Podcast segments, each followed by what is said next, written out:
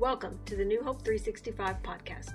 For the next three months, our children and family ministry will be online only. We are creating video content that includes challenges for kids as well as activities for families to do together. We encourage you to watch those videos and participate with us each week. Our 9 a.m. worship service will continue to be both in person and online so that you can join us in whichever way you feel most comfortable. And now, here is today's message. Today, we're, I'm talking about reconciliation, and um, I've been talking about the topic of identity and our identities in Christ, and we've been looking at the book of Ephesians uh, as the, the book that Paul really, everything is going through Ephesians, and it addresses our identity in Christ. And I'm not going to go into all, I could recap everything, but I'm not going to do that for sake of time. You can go back and you can listen and see what I talk about as far as identity. But knowing who you are is a big deal. Because there's something about how God wants us to understand who we are and it helps us uh, to understand the things that then we're, we should do and participate in. And reconciliation is one that I don't know that we think a lot about the word reconciliation, but in our culture, it's something that we should be talking about a lot. The topic of reconciliation. Let me give you a picture. I'm going to have Z and Zach come on up with me right now. Go ahead and put your mask on, uh, you know, because it's just important for you to have your mask on. Wanna, and come over here, Z. Come over on this side, and Zach maybe come over over here, and um, go go maybe a little bit further, a little bit further. There, go a little bit further there. Okay. And I don't know if you can see this online or not, or or whatever. But what here's the idea of your identity of reconciliation. And it's real simple, and hopefully it helps us when you're thinking about this topic and your identity. Z represents God today, okay? Z, you represent God. And Zach, you represent fallen humanity. Okay, figures, you know, right? I just give you that that tag, and um, and so, and I represent Jesus. And what Jesus, what Jesus does is he brings together that this, this broken humanity with God and they come together and i give, give me just your arms guys i guess give me your arms. Brings together and literally the two come together, put your arm around each other. Yeah, yeah, yeah. And, and literally, this is what reconciliation does, is it restores relationship with broken, sinful humanity with a holy, amazing, limitless God. And this is why Jesus was necessary because without Jesus, this could not and would not occur without Jesus. And so, and so now, when this happens, there are implications and how we got to this place. There's implications, but this is if you're a follower of Jesus, if you call yourself a Christian, this is your identity. Regardless of how you feel, and regardless of the days in which you're going, man, I'm struggling, I'm worried, I'm stressed, I got anxiety, you name it, I got whatever, that literally our Heavenly Father goes, but you're reconciled through Christ Jesus. And you no longer have to be, separate guys. Separate, go ahead and separate, go to your perspective places. Right there, right there is good. You no longer have to be this way anymore. You're, you don't have to do this. But often the reason is, is we don't understand our identity. Therefore, we live like this is the way we live.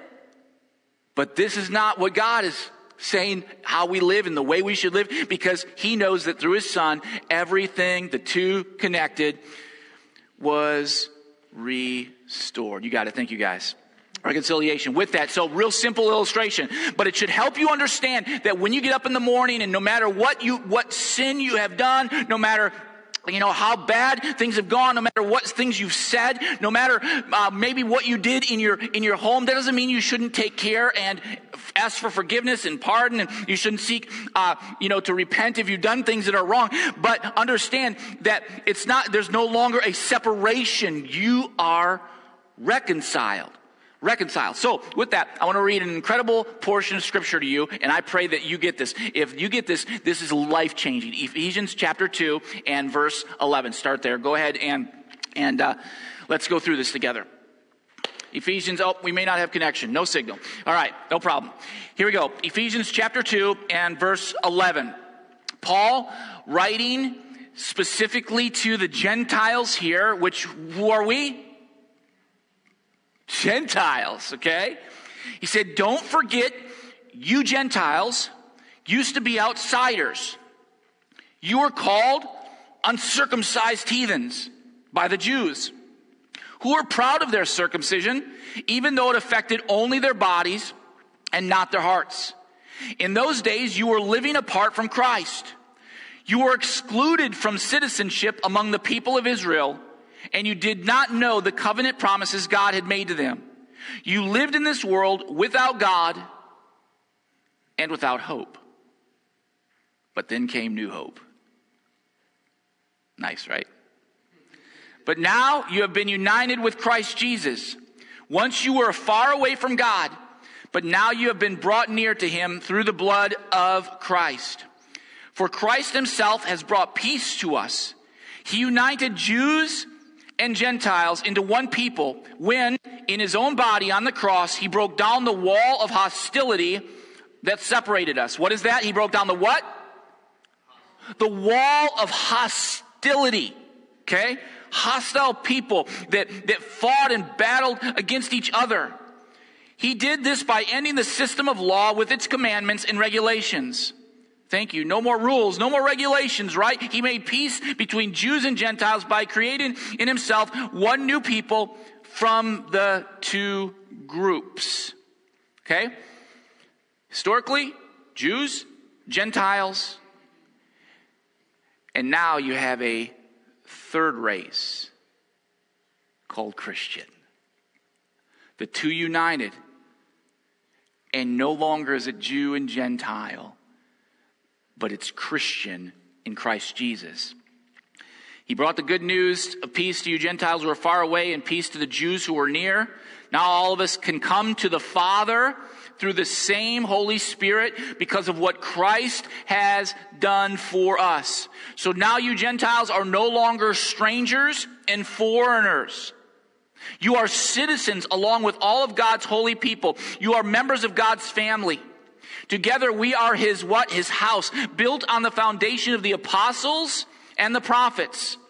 And the cornerstone is Christ Jesus himself. He is the, he is the key to the foundation, Christ himself. We are carefully joined together in him, becoming a holy temple to the Lord. Through him, you Gentiles are also being made a part of this dwelling where God lives by his Holy Spirit by his spirit. So, now, we're talking, I mean, that's, this is powerful, powerful scripture. This is central to uh, uh, the gospel of what has been done for us and, and through Christ to us. Now, growing up, I, I uh, didn't see too much separation. I grew up predominantly, you know, in, in the North and the Midwest, and um, we didn't have we didn't have uh, we didn't have black culture in our community. It was predominantly predominantly white, and so I I didn't know what you know separation or segregation or things like that were until I started traveling. Really, until I went into student ministries and I started traveling the world, and I've gone to places such as South Africa, where apartheid was big and there was so much wrong done in that part of the world. And you would think that in the 21st century, that the racism that exists, existed would be gone, right? We've, we've evolved enough. Not so. I watched as the, the races were separate and there was hostility and infighting between the two. Been in Bolivia where I watched as the Quechua Indians and the Aymara Indians and all of that would, would separate themselves and there was often infighting and even mass killing over their race, over, over saying we're the right, you're the wrong. And, and you guys probably have studied some even historical genocides that have occurred tragically because one race thought they were better than the other. Uh, probably one of the most segregated, separated places on the face of the earth is the place that we would call uh, the holy city of Jerusalem, right? Has anybody been to, to Israel? Anybody been to, okay, some of you been, some of you been to Israel, and you go there and you see walls of separation. And the walls of separation are between, are between who? They're children of Abraham through Hagar, children of Abraham through Sarah, and they build walls so that what to keep out suicide bombers and terrorists and all of that so that so that they can live and and and function this tragically that exists on our watch. The, think about in our culture today and in our society what what issues are occurring that divide us race wise was it breonna breonna taylor? Big one. Um, George Floyd. I mean, these are, this is, this is going on and, and we're hearing it, and it's sad and there's riots and there's people, there's, there's blacks that are hating whites and whites that are hating blacks. And if, and if you don't think that it exists and it occurs, I mean, just, you, you, then you've buried your head. It's very real. And I mean, and then, you know, you hear it on the news and so forth and people are getting sick of it and they think, wow, this, this is the way it should be and this is the way it should be and all that. It's, it's intense.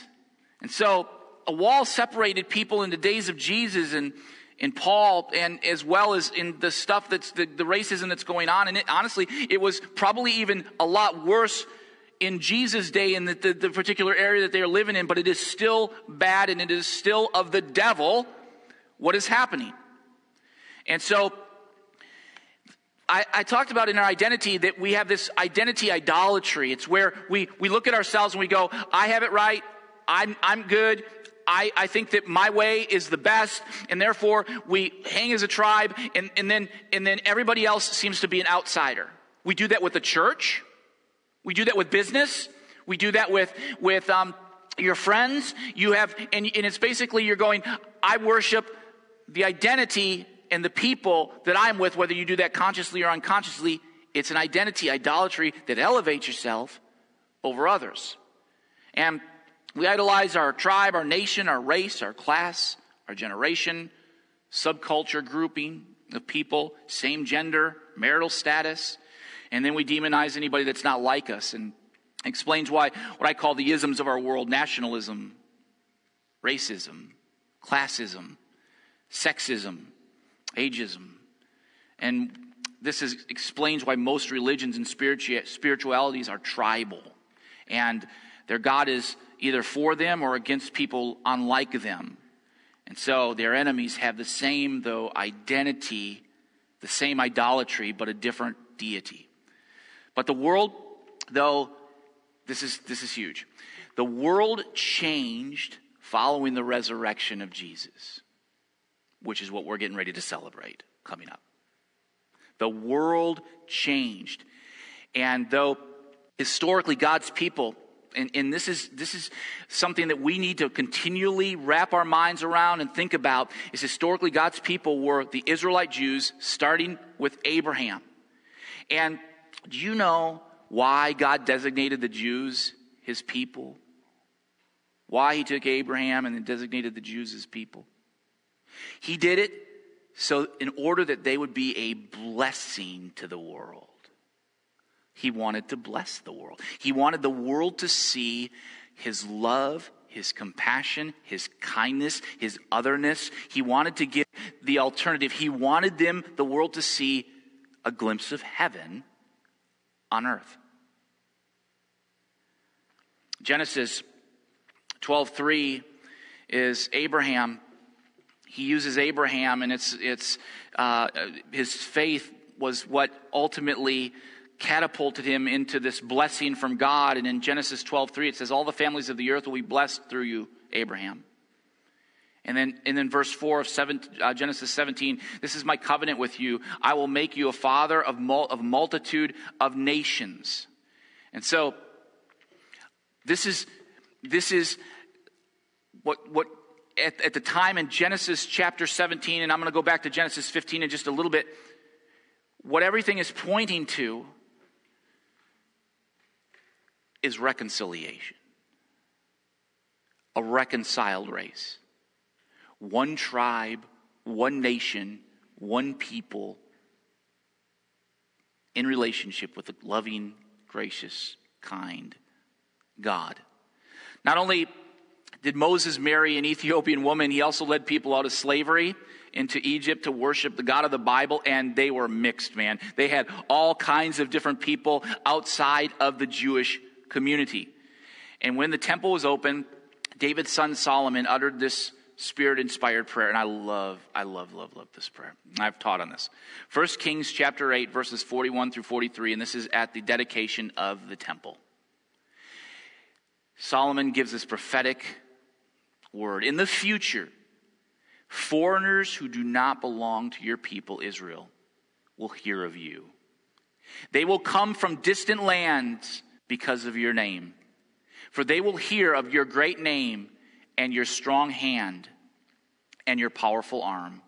And when they pray toward this temple, then God hear from heaven where you live and grant what they ask of you.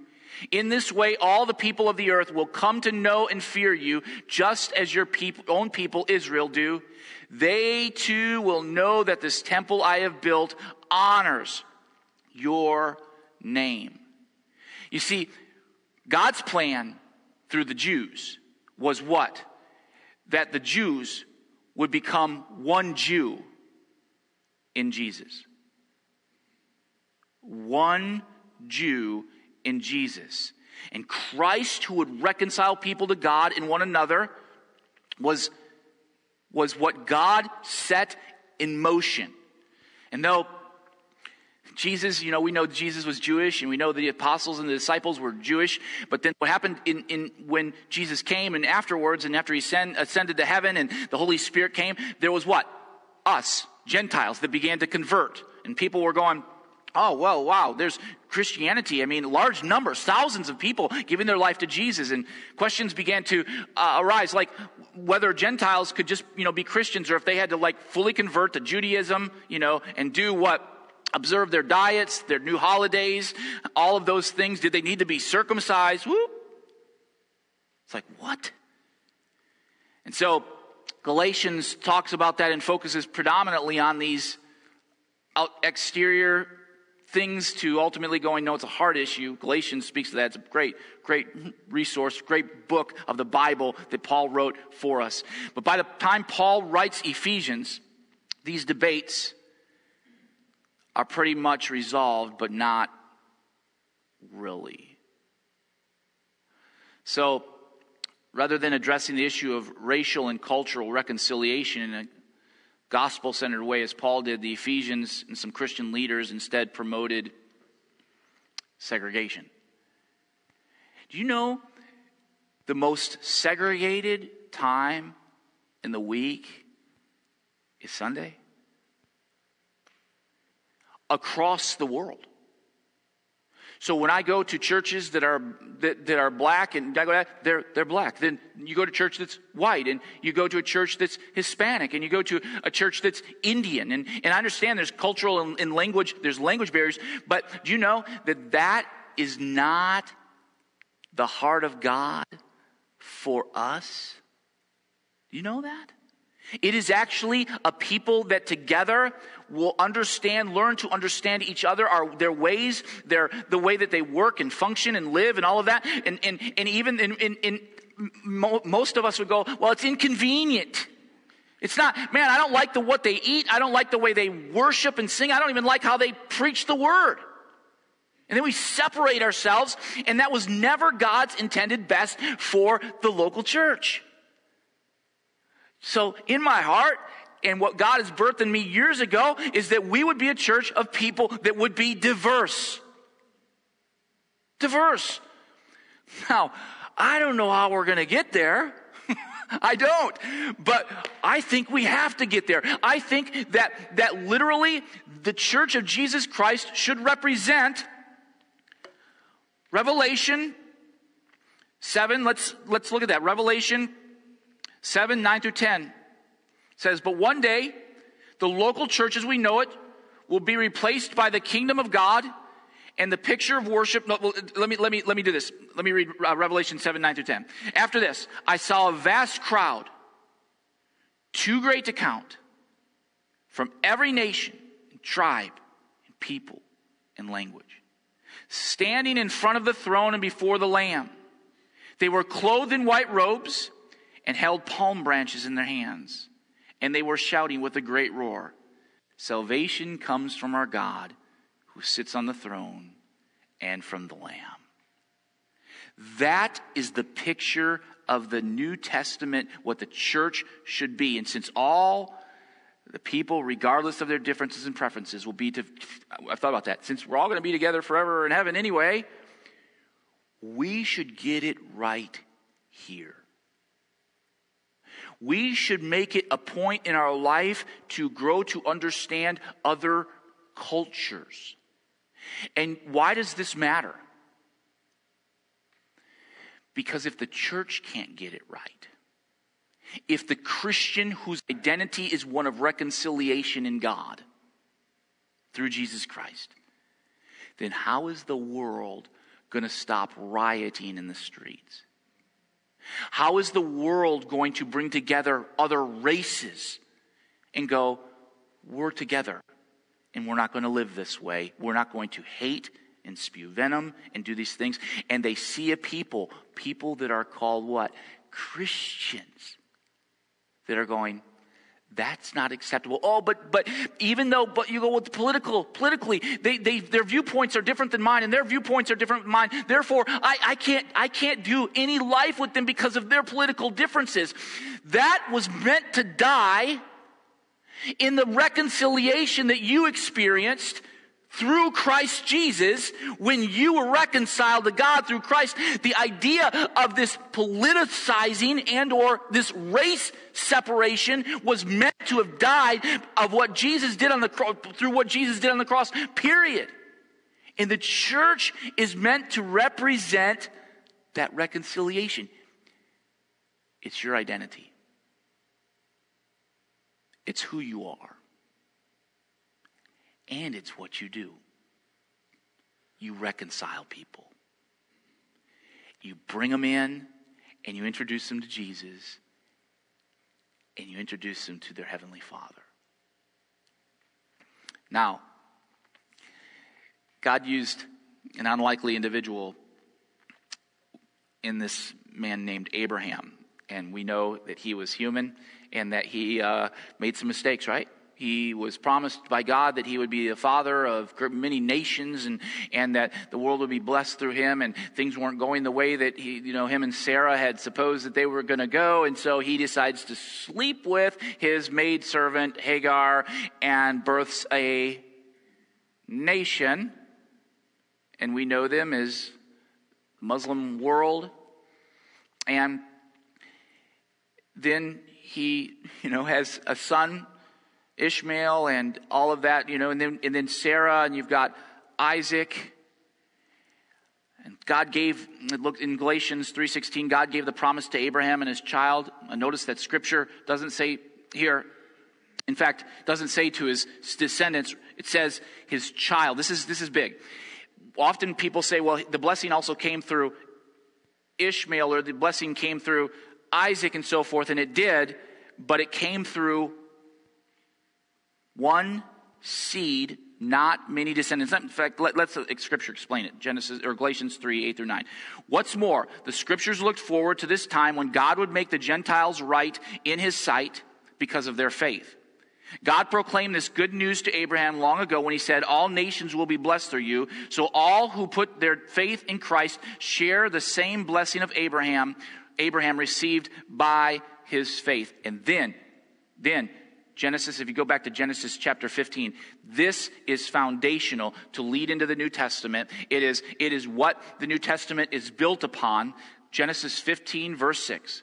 And Abraham believed the Lord, and the Lord counted him as righteous because of his faith. And we know that that faith led to the birth of who? This singular seed Christ Jesus, who came and reconciled God and us, changed everything. Jesus sacrificed his own life on the cross and the shedding of blood. So, we are now, identity, reconciled in Christ. And if you, if you truly, deeply, and continually believe even a fraction of Ephesians chapter 2, what the Spirit is saying in Ephesians 2 through Paul, I don't think you'll ever see yourself the same way again. Literally, if you read that and you process that, you'll never see the same way again.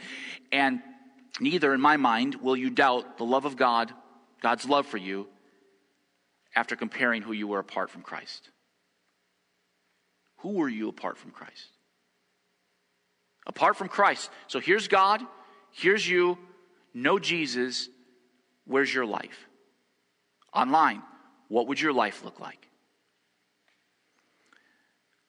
Apart from Christ, you are further, farther from God than you feared, and in Christ, I believe, in Christ reconciled, you are nearer to God than you ever hoped.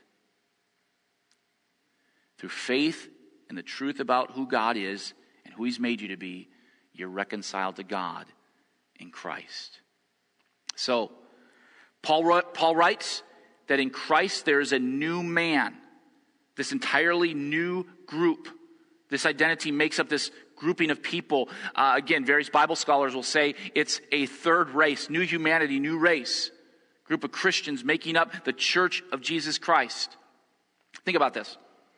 This is, this is big, and this is kingdom. In Christ, an old suburban Jewish Christian woman is closer to a young urban black man than she is to her unbelieving Jewish father because the woman and the young man are, in fact, a new man. Do you get that? That literally, why is it that I could travel to places in the world and meet people that I've never met before? And all of a sudden, I embrace a brother or sister in the Lord. And I feel closer to that brother or sister than I do to a family member that has rejected Christ and who chooses to exempt themselves from relationship with God. There's a closeness because of what Jesus did for us, right? Because we are reconciled to God, then what happens is we are reconciled to each other. And that's how we should relate to one another. changes how we should relate to one another. So I, this, I'm going to tie this up. Not to not miss the magnitude of your identity in Christ and how it supersedes our idolatry of tribe and I don't, I don't think there's anybody in here that doesn't have probably tribe idolatry, just being honest with you. We all wrestle with it, right? We want to hang with people that look like us, you know, think like us, live like us. We, we, we don't like to be uncomfortable, do we? We don't. But let me give you the magnitude of how, of how the Jewish people saw life before Christ. The Jew had an immense contempt for the Gentile. The Gentiles said the Jews were created by God to be fuel for the fires of hell. God, they said, loves only Israel of all the nations that he had made. It's not even lawful to render help to a Gentile mother in her hour of sorest need, for that would imply simply to bring another Gentile into the world. Until Christ came, the Gentiles were an object of contempt to the Jews. The barrier between them was absolute. If a Jewish boy married a Gentile girl, or if a Jewish girl married a Gentile boy, the funeral of that Jewish boy or girl was carried out. Such contact with a Gentile was the equivalent of death. wow. But in Christ, but in Christ, but in Christ. Such thinking was nailed to the cross, ushering in a new social structure modeled by the church because of the reconciling power of Jesus Christ. And I think our reconciliation should distinguish us. This is big kingdom stuff. And so I'm wondering, I'm wondering, I'm going to stop there. I'm wondering what reconciliation do you think needs to happen in the church of Jesus Christ? I'm curious online what reconciliation, and I'm curious what you would think here. And I'm going to just open it for a moment. What reconciliation do you think needs to take place in our culture and even in the church culture? And then we're going to pray about it. Yeah. Generational. Ah, yeah, yeah. Generational reconciliation where we go, ah, that's how they think and that's how they do things and I'm not going to be a part of that. And, and they're, you know, each one looking at each other and therefore separating themselves. Mm, generation reconciliation. What else? Denomination. Oh, I mean, there, yeah, we have how many churches that are just next to each other in, in, in, in, in greater Austin area alone. And, and literally, and people are okay with that. And are you going, well, are, all the, are we all sinful? No, no. Are we, I'm not saying and I'm not bashing the churches today, but I think those, those things in Christ Jesus, those, those, uh, the, the separation that exists between churches is of the enemy. And I think the enemy knows that a unified, united church would destroy his work. Denomination. What else? What other things need to be reconciled? In the church or even outside? Polit- political. Yeah. Yeah, we have we have these we have parties that are constantly fighting, fighting, fighting. And here's the thing. And and the church also is coming in and fighting, fighting, fighting. I know it's a hot button, and I know that there's, I mean, I, churches could split overnight if you said, well, I'm this party and I'm this party and so forth. But in Christ Jesus, there's really only one party. Anything else? Anybody else?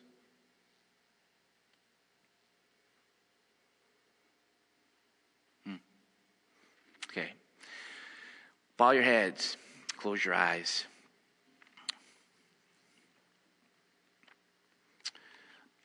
Here's the take home this week.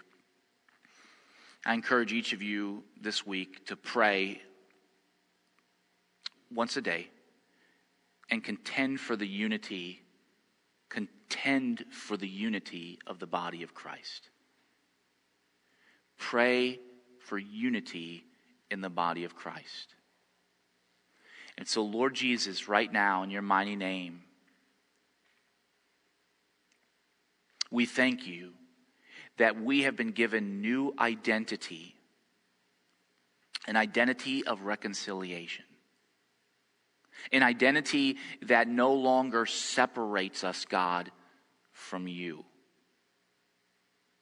Thank you, Jesus, for what you have done. Thank you, Jesus, for your grace and mercy over our lives. And Lord Jesus, that reconciliation to God wasn't just wasn't just vertical. It was horizontal as well. And Lord God, the world will see and desire huh, the love that the church has when the church gets it right and models for the world this reconciliation of how we were separated, living in darkness, in sin. And because of what Jesus did, we've been, we've been forgiven. And then, out of that grace and pardon, we love one another. Oh God, would you tear down the barriers of denominationalism? God, would you tear down the barriers that breed generational gaps and, and, and cause all kinds of funk and dissension? God, would you, would you break the, the, the it, that's infiltrated in the church political, politicizing stuff where we forget where we came from and what the message is? Oh God, would you help us as the church understand our identity is one of reconciliation? And Lord, like the song I sang growing, growing up, how you love the little children, red, yellow, black, and white, they are precious in your sight. I pray, Father, that you will unite the church going forward. And I pray, God, that New Hope 365 in the, in the years to come will be one of ethnic diversity where we love regardless of even differences. Oh God. And help the church to look like, help the church in, in North America and around the world look like the revelation around the throne of every tribe and nation and singing and worshiping you, God. Help us. Because we can't do it on our own. Ah, thank you, God. Thank you, Jesus. And with all heads bowed and eyes closed, and if you're here today and you don't know Jesus and you would love to experience save the saving grace of God, you can pray and invite him in today as your Lord and Savior. And you too will be reconciled to God, forgiven of your sins, and new journey begins for you. I pray that over you. Thank you, Jesus. We love you. In your awesome and mighty name we pray. Amen.